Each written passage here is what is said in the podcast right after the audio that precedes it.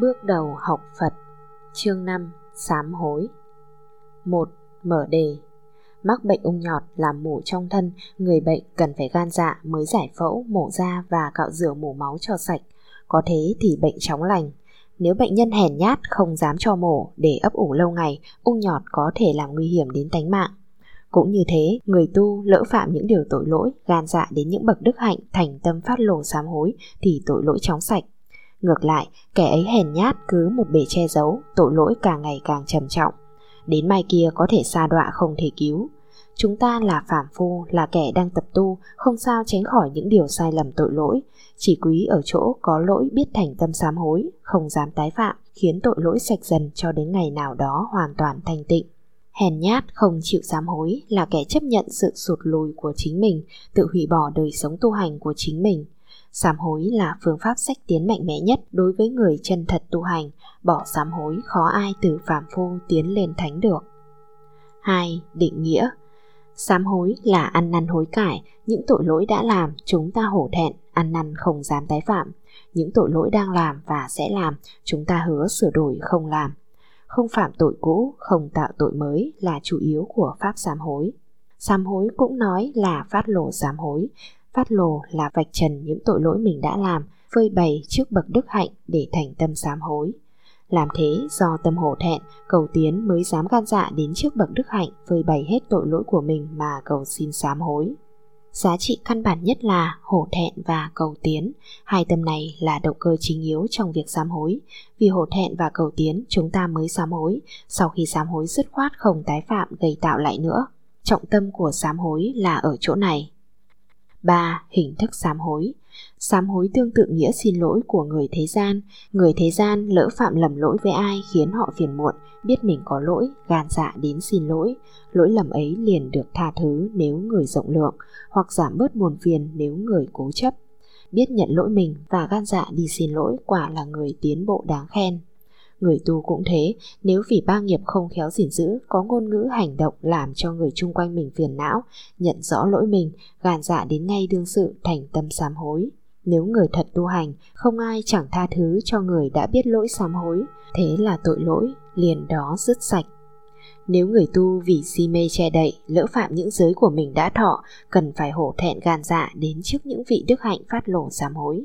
Do lòng thành của mình và nhờ sự chứng minh của bậc trưởng thượng, Chúng ta cố gắng nỗ lực không tái phạm những lỗi lầm cũ và không tạo tội lỗi mới. Các bậc đức hạnh không thể tha lỗi cho chúng ta, song nhờ các ngài làm đối tượng cao quý khiến những lời hứa nguyện của chúng ta có thêm sức mạnh cho đến cả đời không quên. Biết ăn năn lỗi cũ, không tạo tội mới, đây là lý do hết tội của người sám hối. Trên đường tu hành, chúng ta thấy chướng nhiều thuận ít hoặc trong khi phát nguyện tu hành gặp toàn những trở ngại hoặc thân thể bệnh hoạn ngăn trở sự tu hoặc túc nghiệp ác duyên khiến mờ mịt ngu tối. Gặp hoàn cảnh này, chúng ta nên đến trước hình tượng Phật, Bồ Tát thành tâm sám hối. Bởi những nghiệp duyên đời trước, hiện nay chúng ta không nhớ không biết, chỉ thấy những hiện tượng bất thường, nhận ra mình còn nhiều ác chướng, đến trước Phật Bồ Tát thành tâm sám hối. Với lòng thiết tha tâm chân thành, chúng ta đảnh lễ Phật Bồ Tát, quỳ gối trí thành phát lên những lời trí thiết sám hối và hứa nguyện, cầu Phật Bồ Tát chứng minh. Bởi lòng thành khẩn thiết tha này nên sám hối tội lỗi chóng sạch, lời văn sám hối những nghiệp chướng cũ thu gọn trong bốn câu này. Xưa còn đã tạo bao ác nghiệp, đều bởi muôn thuở tham sân si, từ thân miệng ý mà phát sanh, tất cả này con xin sám hối. 4.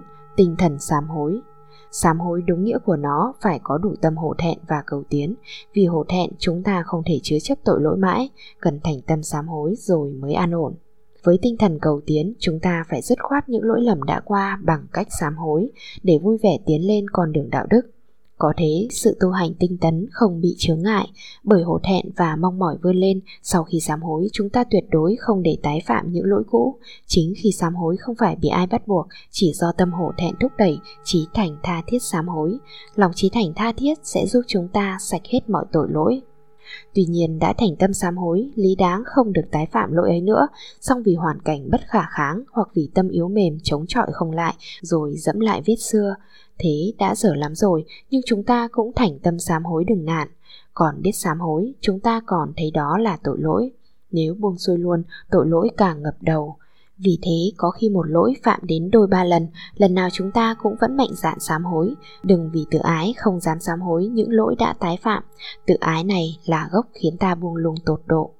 Tinh thần sám hối buộc chúng ta phải thành khẩn thiết tha, hổ thẹn cầu tiến, vạch trần những lỗi lầm đã làm, cầu xin sám hối. Vì vậy khi sám hối đương sự phải cần cầu tha thiết, lời lẽ trình bày chân thành, rành rõ, thiết yếu, phát nguyện chừa cải một cách mạnh dạn mới đúng ý nghĩa sám hối nhưng gần đây các chùa cứ theo lệ xưa, chiều 14 và chiều 13 tổ chức lạy sám hối hồng danh, sau khi lạy quỳ xuống tụng nguyên bản văn dịch âm chữ Hán, Phật tử đọc thuộc lòng mà không hiểu biết gì hết. Cứ thế cứ lạy tụng xong, gọi là xong thời sám hối. Sám hối như thế mất hết tinh thần cao cả, ý nghĩa thâm sâu của nó.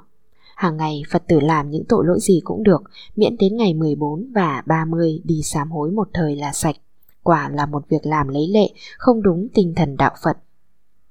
5. Lợi ích sám hối nếu người phạm tội một lòng thành khẩn thiết tha sám hối, sau khi sám hối tuyệt đối không tái phạm, người này chưa phải là thánh nhưng đã là bậc hiền. Bởi vì tất cả thế gian này có ai không có tội lỗi, chỉ khác nhau nhiều hay ít, biết chừa cải hay không biết chừa cải ấy thôi. Đã có tội lỗi mà biết ăn năn hối cải, tội lỗi ấy sẽ giảm xuống dần dần cho đến hết Người như thế không phải bậc hiền thì là gì? Cho nên trong cuộc sống này, chúng ta đừng đòi hỏi mình hay mọi người không có tội lỗi. Chỉ cần khi lỡ phạm tội lỗi, mình cũng như mọi người phải hổ thẹn ăn năn, thành tâm sám hối, nguyện chừa cải hẳn sau này. Được thế, chúng ta đều là con người tiến bộ, là kẻ sẽ vươn lên bậc hiền thánh ở mai sau. Sám hối muốn hết tội phải nhắm thẳng động cơ tránh yếu của nó, như bài kệ này.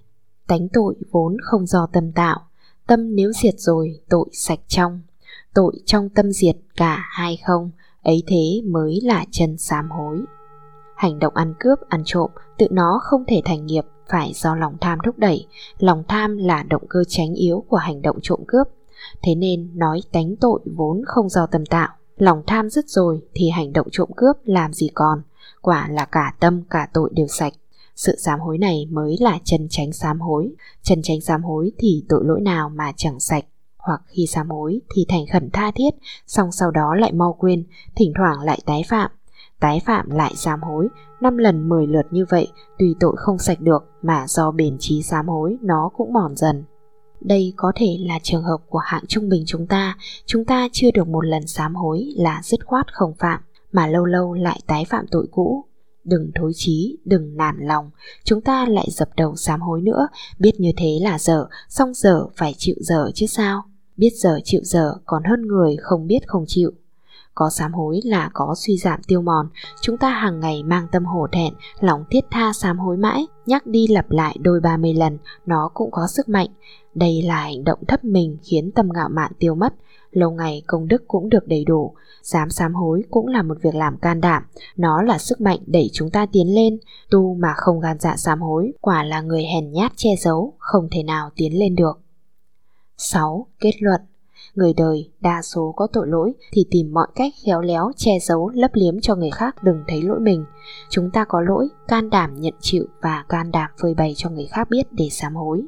Thế là đã vượt hơn người đời một bậc đáng kể rồi.